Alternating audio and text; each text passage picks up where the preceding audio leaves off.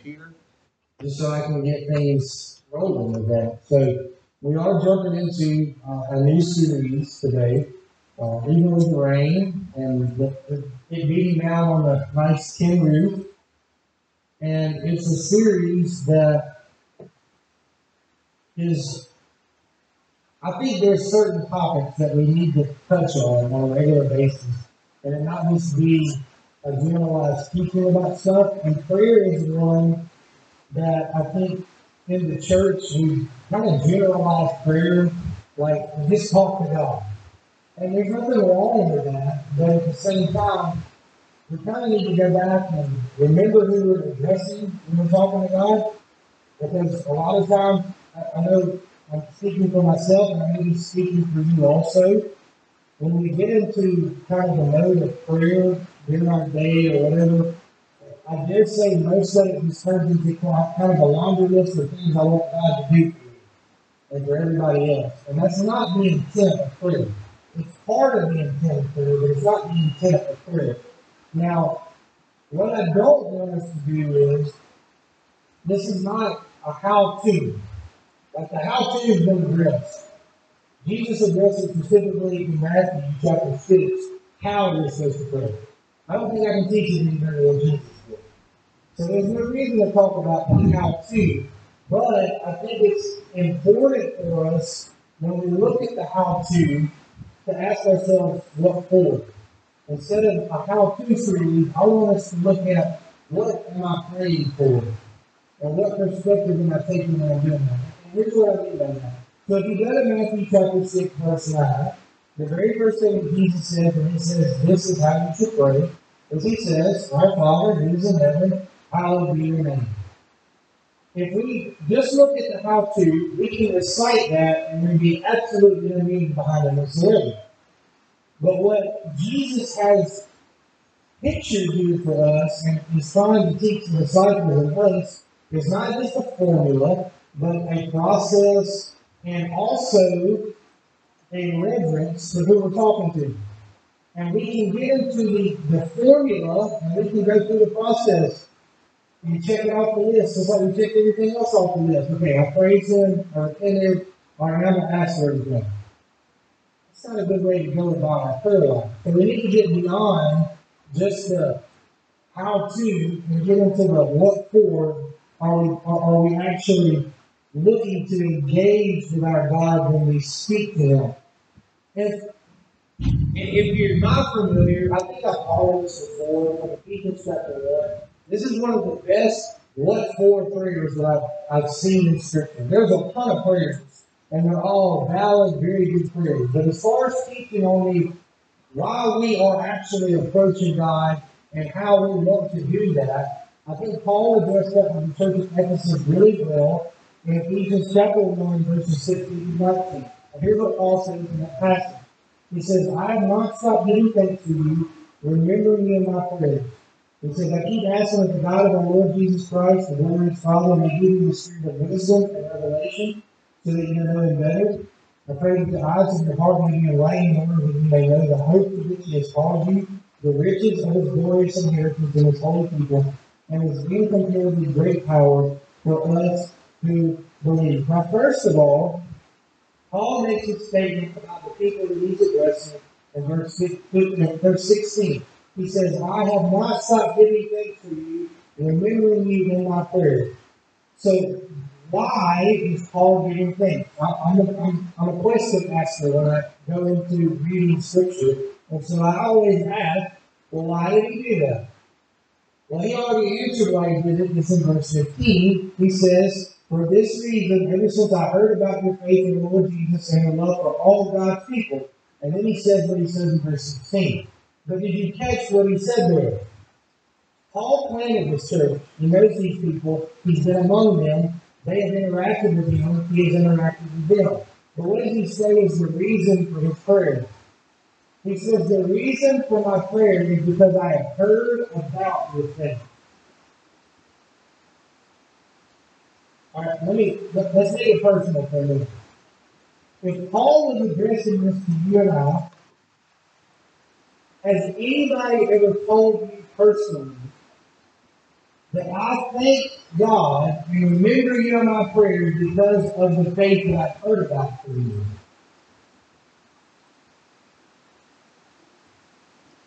Let me put it another way.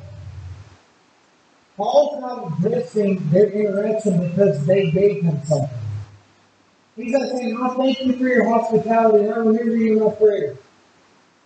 He's saying, because I've heard that you are living this, and it's not just something you do in my presence, you're doing it all the time, this is why I'm excited about that. So as, as you start to think about this, and you start to look at yourself and start kind of reflecting, I know that I personally said, man, I don't know that I've ever really tried to say that.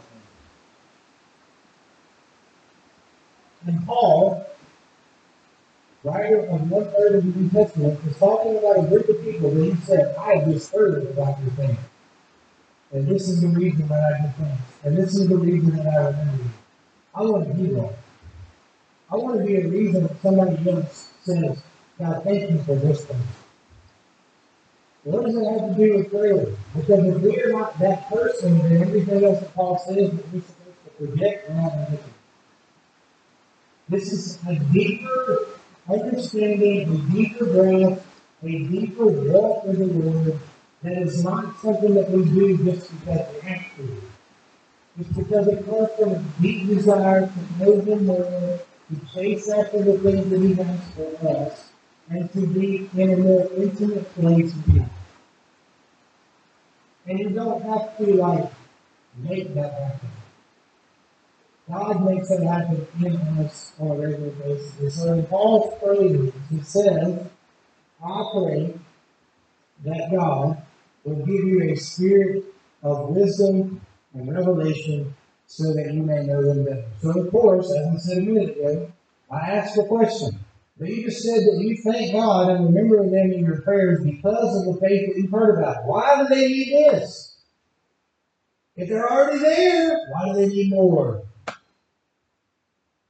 Because we always need to be going deeper. And as you look around the society that we live in today, if you are not in tune with the Spirit that He's talking about here, there's a lot of things that are drowning out that voice on a regular basis in every one of our lives. And so the prayer that Paul prays here for the people was not a prayer that should scare them, but it's a prayer that should solidify and root them even deeper in the faith that they already have projected that Paul has seen in them. But it also means that it also means that there's going to be a deeper wisdom and a deeper revelation that all of us need to aspire to take on. And so as we read through this, this is not just about how our prayer life should be. I want you to understand what Paul's praying so that when you pray, you can say, Lord, I'm going to pray this over myself. I want that deeper spirit of wisdom and revelation. So then we have to ask ourselves the question, what is it? Well, there's multiple places where the word spirit appears in the New Testament. The word is the general term that is used for the Holy Spirit. The only word that's missing is holy. The word is pneuma. It's it's it's written there. And then there's two other words right behind it, which is the word for wisdom and revelation. I'll get to that in just a minute. But it's used specifically in the same way from Ephesians. John does so also in 1 John chapter 4. Now, here's what John says. He says, We are from God, and whoever knows God listens to us, but whoever is not from God does not listen. This is how we recognize the spirit of truth. It's the same exact term for spirit of wisdom and revelation, spirit of truth are interchangeable, and the spirit of falsehood. That's a completely different term. It's not pneuma that's used in spirit of falsehood as it is in spirit of truth. He repeats this in a different way in chapter 5, verses 5, uh, 6 through 9. He says, This is the one who came by water and blood, Jesus Christ. He did not come by water alone, but by water and blood and it is the Spirit who testifies. Same terminology that he used for Spirit of truth. It says that it is the Spirit who testifies because the Spirit is the truth. He says, For there are three that testify the Spirit, the water, and the blood, and the three are in agreement. We accept human testimony, but God's testimony is greater because it is the testimony of God which He has given about His Son, Jesus. In verse 10, he says, Whoever believes in the Son of God accepts his testimony. Whoever does not believe God has made him out to be a liar because they have not believed the testimony God has given about his Son. And this is the testimony God has given us eternal life, and this life is in his Son. Whoever has the Son has life, whoever does not have the Son of God does not have life. So, a roundabout way, what Paul addresses with the church of Ephesus, the reason that he is like going in depth in his prayer with that group, they've already shown this. I know that you are entrenched in salvation. I know that you have a relationship with God because you've placed your faith there. And so if we are not there this morning, that's where we start. You can't have a deeper walk with Christ if you haven't walked with Him in the shallow waters yet. So we need to step into the water in, in the shallow end before we go diving into the deep end. I know that that sounds contradictory to what so many different preachers and teachers and pastors have said before. You just got to go all in. According to this, there is a little bit of there is a little bit of uh, immaturity that grows into maturity. It comes up throughout Scripture. It's even addressed as you're no longer infants who are on just spiritual milk. Now you're taking the solid foods and the things that you need for greater nourishment. It's the same principle that Paul's praying about here. And so the Spirit of truth does a couple things. It reveals Christ and seals us in truth. We can argue with it as we go along, as we often sometimes do. I, I know that I do that. I've confessed to you before. Come to God's Word with different things in different areas. You see it and you go, Lord, that's tough. And the Lord says, Son, I love you, but it's my Word.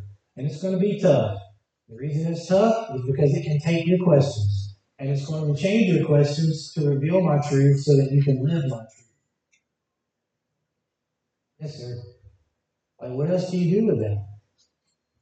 So the Spirit reveals Christ, seals us in truth, those who have believed in Christ Jesus. So when we go back to our passage that Paul is writing to the church of Ephesus, it's simply restating the same thing. So in verse 17, he says, I keep asking that the God of our Lord Jesus Christ, the glorious Father, may give you the spirit of wisdom and revelation so that you may know him better. Folks, you want this.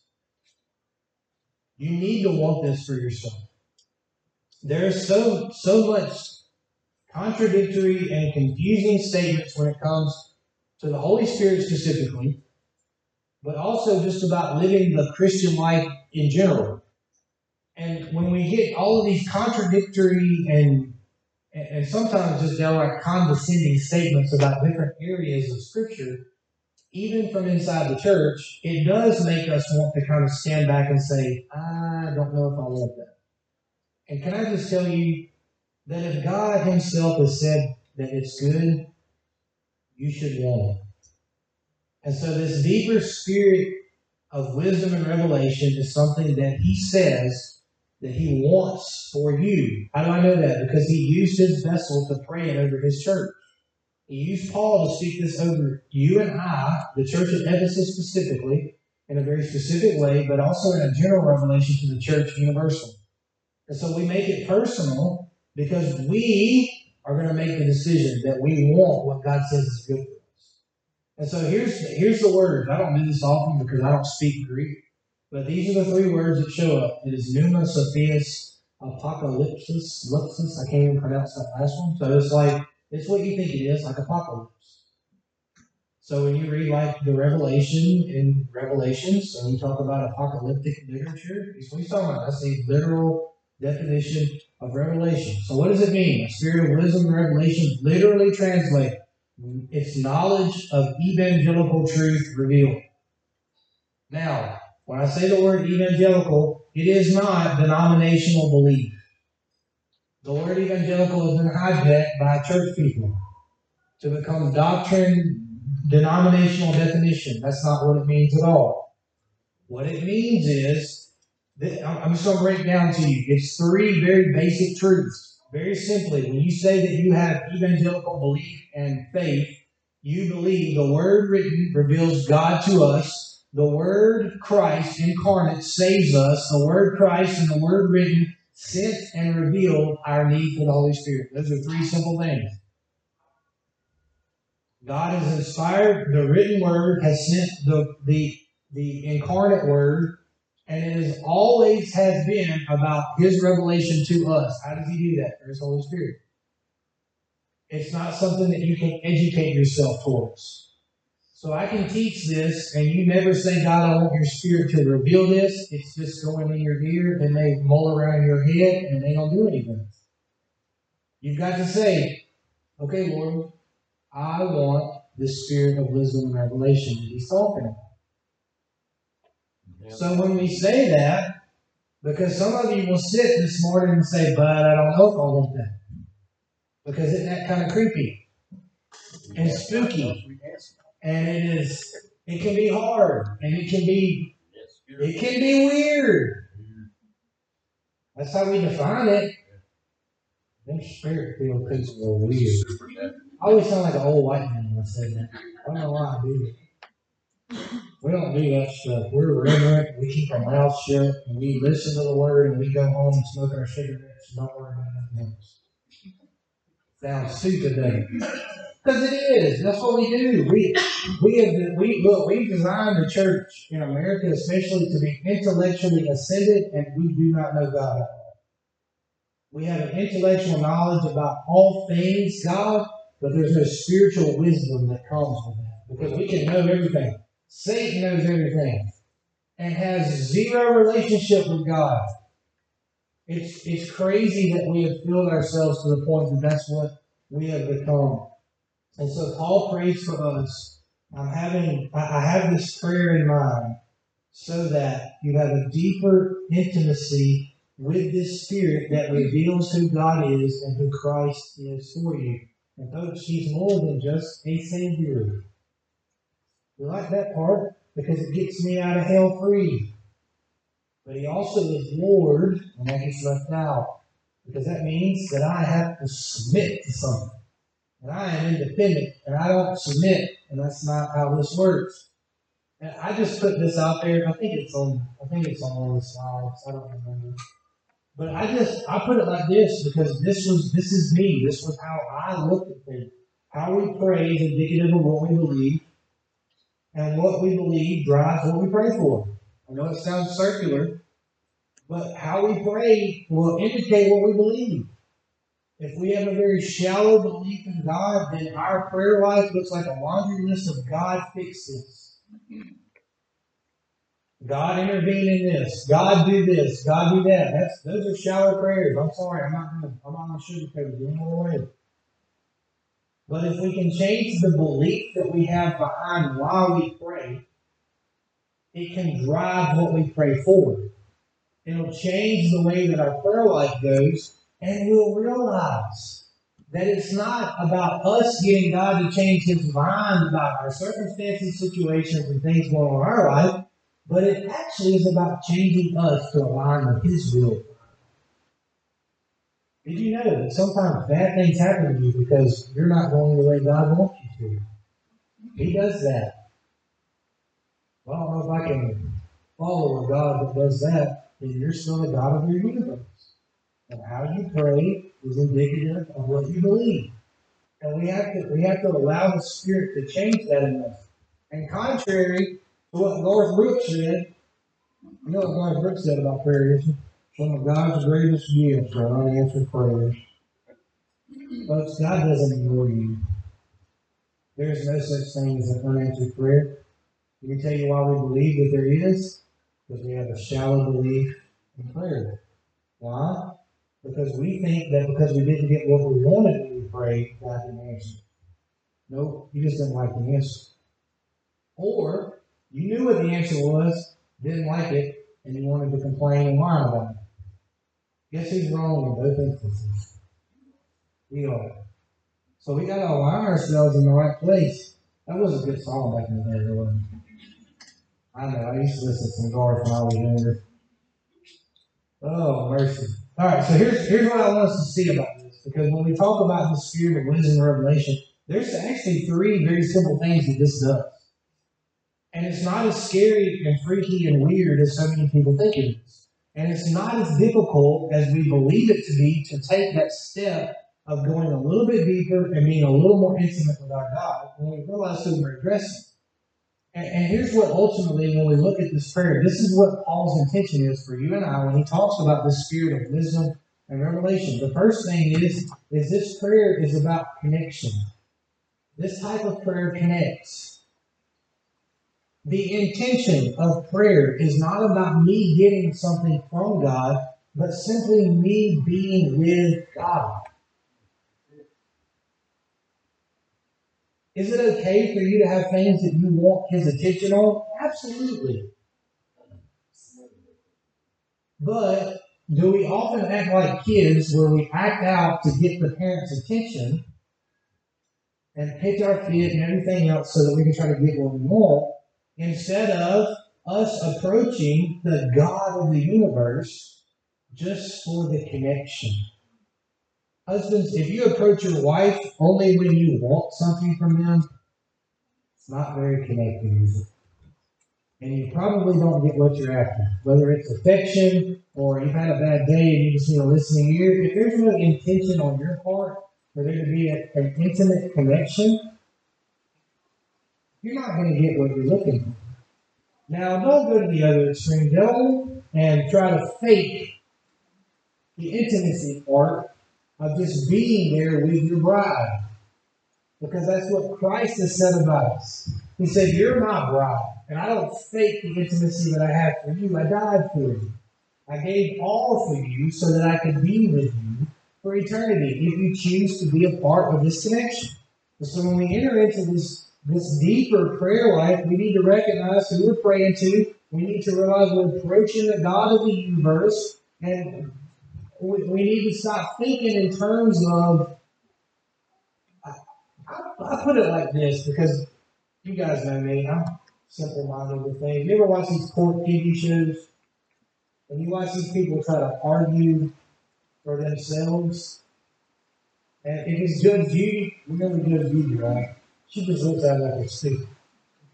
Like, I don't think God does that, but I kind of have that image that God looks at us sometimes and says, Son, what are you doing? Because what are they arguing based on? They're not arguing based on the truth. They're arguing based on how they feel about something. They're arguing based on their circumstances, their situation. They're arguing based on their own understanding of something.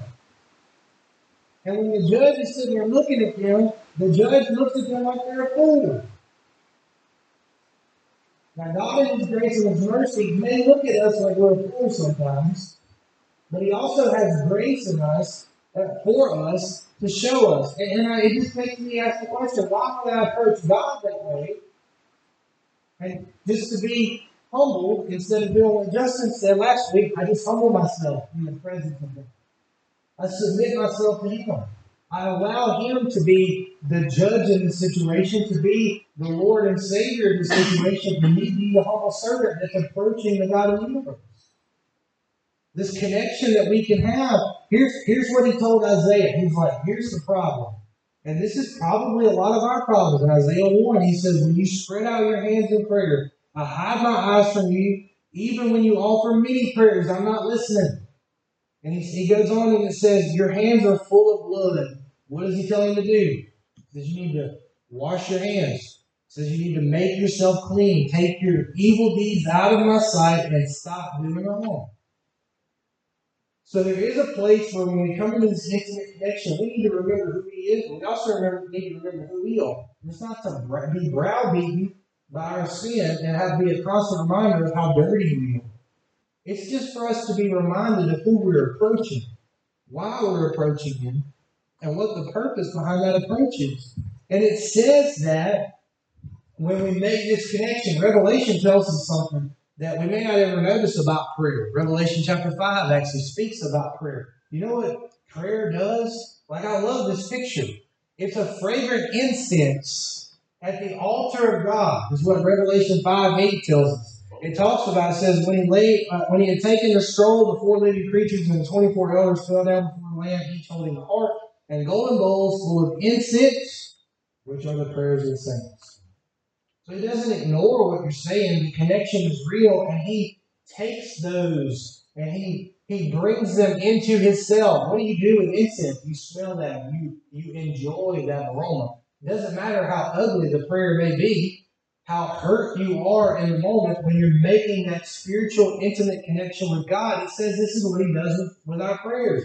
But it also says that He doesn't ignore them and that the same thing carries the other direction as well. Jesus was teaching on a very specific subject, but it's super related to what we're talking about here when we talk about prayer. He says in John 15, If you remain in me and my words remain in you, ask whatever you wish and it will be done for you. How does that happen? It only happens if God's listening and God cares and God is going to do something because we've positioned ourselves, like Justin said last week, in submission to Him. We've humbled ourselves and we realize who we're making a connection with. It's super important when Paul praises this prayer about the spirit of wisdom and revelation that we realize that this prayer is intended to connect us to the very presence of God. The second thing that this prayer does, according to what Paul teaches here, is that it clarifies. There is no prayer that we send to God that we should get an answer that confuses us.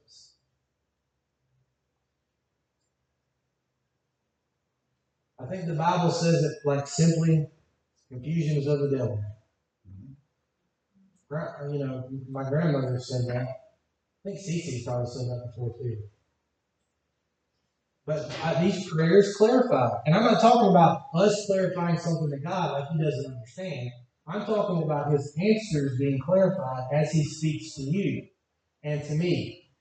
If we're in tune with the right connection, then all of the things that we are petitioning God for Number one, they matter to you. Number two, he's going to answer every single one of them. You just need to be ready to receive. And so the spirit of wisdom and revelation positions you to be able to do this.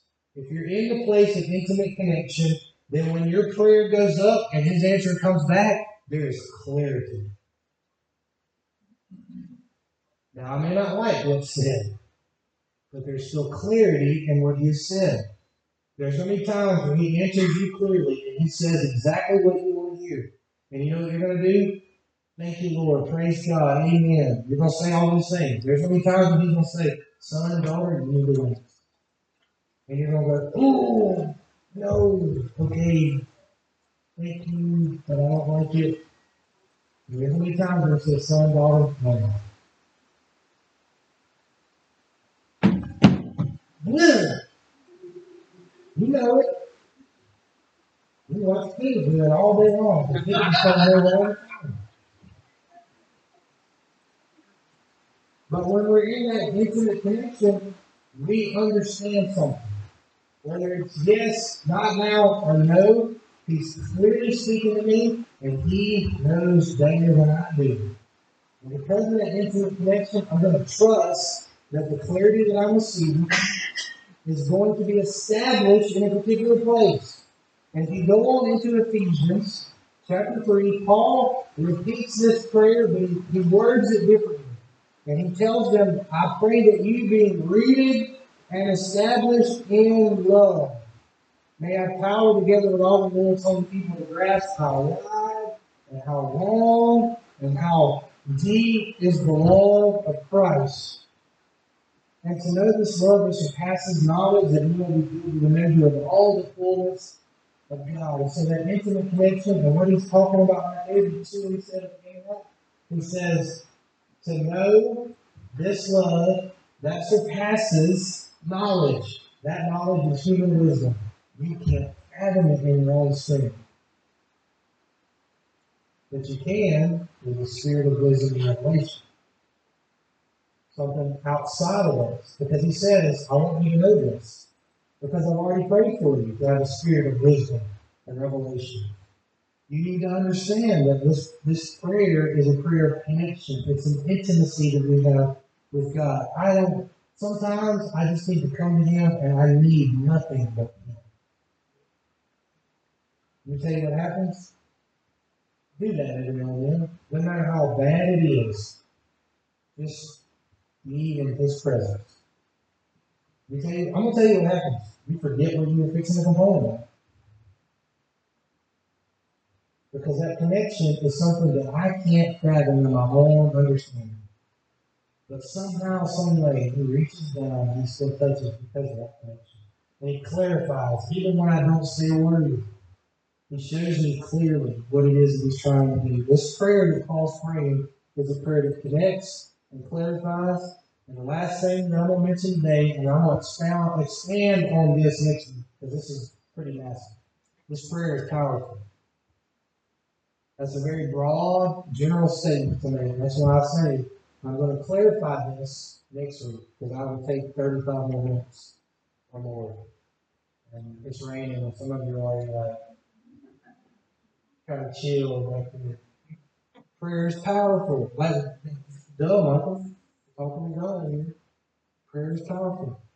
It's so much more powerful than our bare bone basic prayers that we often do. We even train our kids in this. And look, if you do this, don't hear me mocking you on this. The, the bedtime prayer is now on you do this is really, really weird.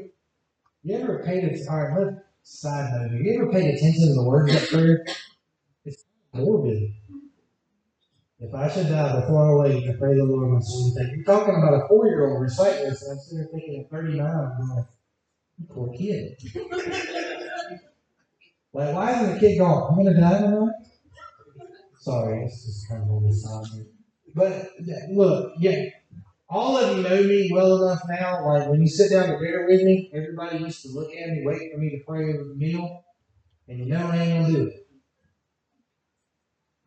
because it's expected. It's just something that we do. It's got to be more than just what we do. And you can't pray over your Snicker bar telling God to bless it.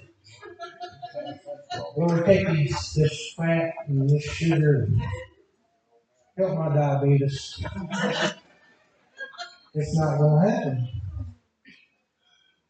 And it's, look, it's funny to, to think that way. But we, we really need to get back to that place where we realize how powerful what our, our words are. It's why it's why Scripture tells us that the word should be on our heart, which then is going to be on our lips on a regular basis. Why? Because our words are powerful. What we say to each other is powerful. What we say to people outside the faith is powerful. What we say to our God in our private settings is powerful. God has intended it to be powerful. It's supposed to be that way so that when we approach God, we understand that we are receiving something that is beyond ourselves when He answers us. And we have an appreciation for that. Because we don't deserve any of it. I don't deserve to even know who He is. I don't deserve to have the veil torn so that I can walk into the Holy of Holies because I am, what does Isaiah say? Woe to me because I am I'm an unclean man, I live amongst an unclean people. And my eyes have seen the Lord. It's powerful when, when we when we relate to God that what Paul's wanting them to realize in his in his speaking of wisdom and revelation is that your prayer is to connect you to God. Your prayer is so that there's clarity in what he's saying. Then you can get to the prayer that I have is powerful. My words mean something. Then you can go back to Matthew chapter 6 and you can start back over in verse 9 and you can read, Our Father in heaven, hallowed be thy name. And it'll send shivers down your spine. And it will drive you to your knees because you realize how hallowed that name is. Oh, I'm approaching and there's power in what I'm saying because He's offered me the opportunity to have that power to speak. Don't believe me? Here's what James says about it. James says, and the prayer offered in faith will make the sick person well. Do we believe that today? I can answer that. No, we don't. It says the Lord will raise them up.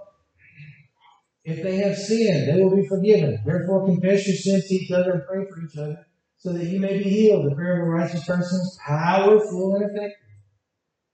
That's still available to us today. We've been so desensitized with so many different things that we've lost a little bit of our understanding about how powerful our words are. And even when we say something, Lord, please heal this person. In the back of our mind, because I've I've heard it. And Lord, even if you're not willing, your will be done. Like, you know what that is. That's not just, I want your will. That's like, I'm just preparing myself so when you don't heal me, I'll know what the deal is.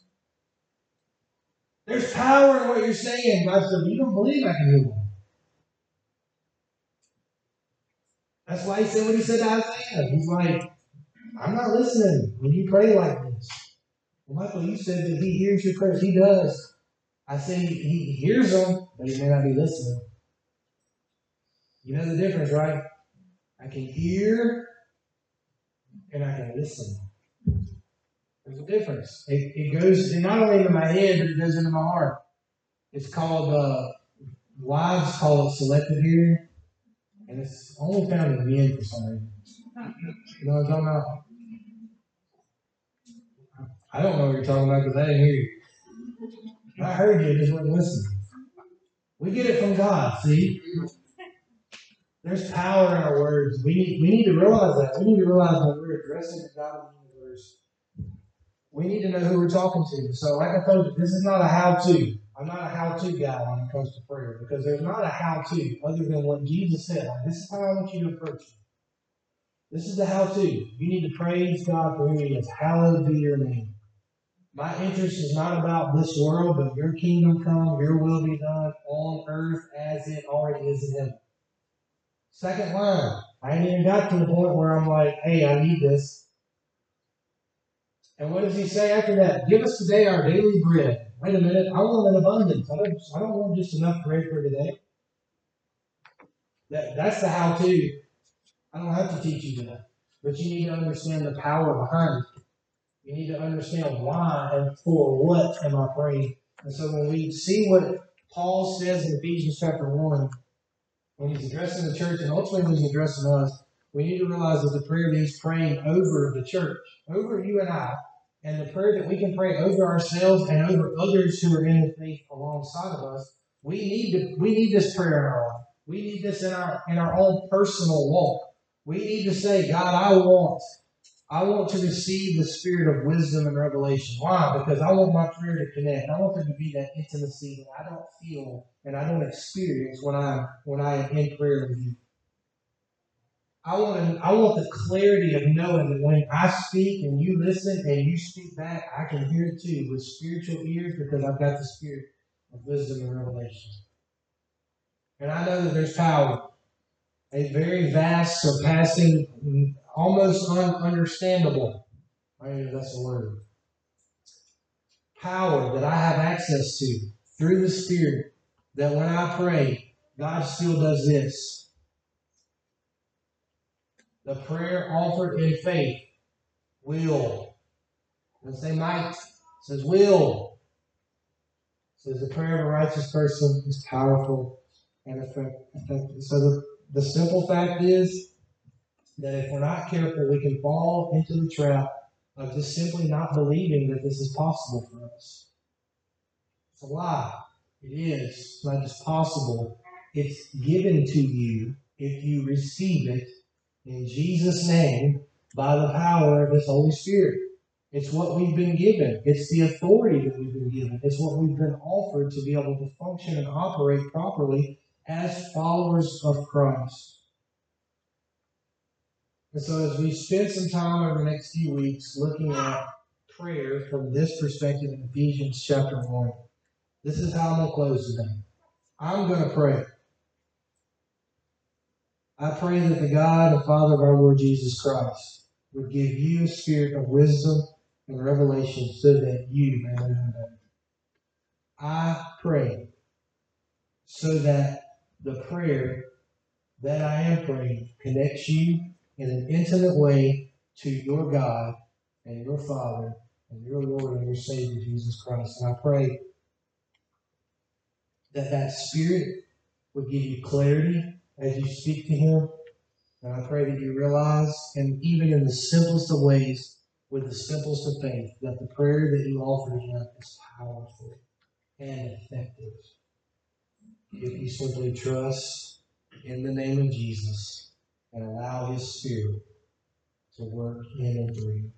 Lord, thank you that you give us that opportunity to meet you in, in a place of intimacy like only your followers can. Thank you that you have offered not only a way of salvation, but a way to walk in this life by the power and authority of your Spirit living in, around, and through each and every one of us if we simply submit ourselves to you.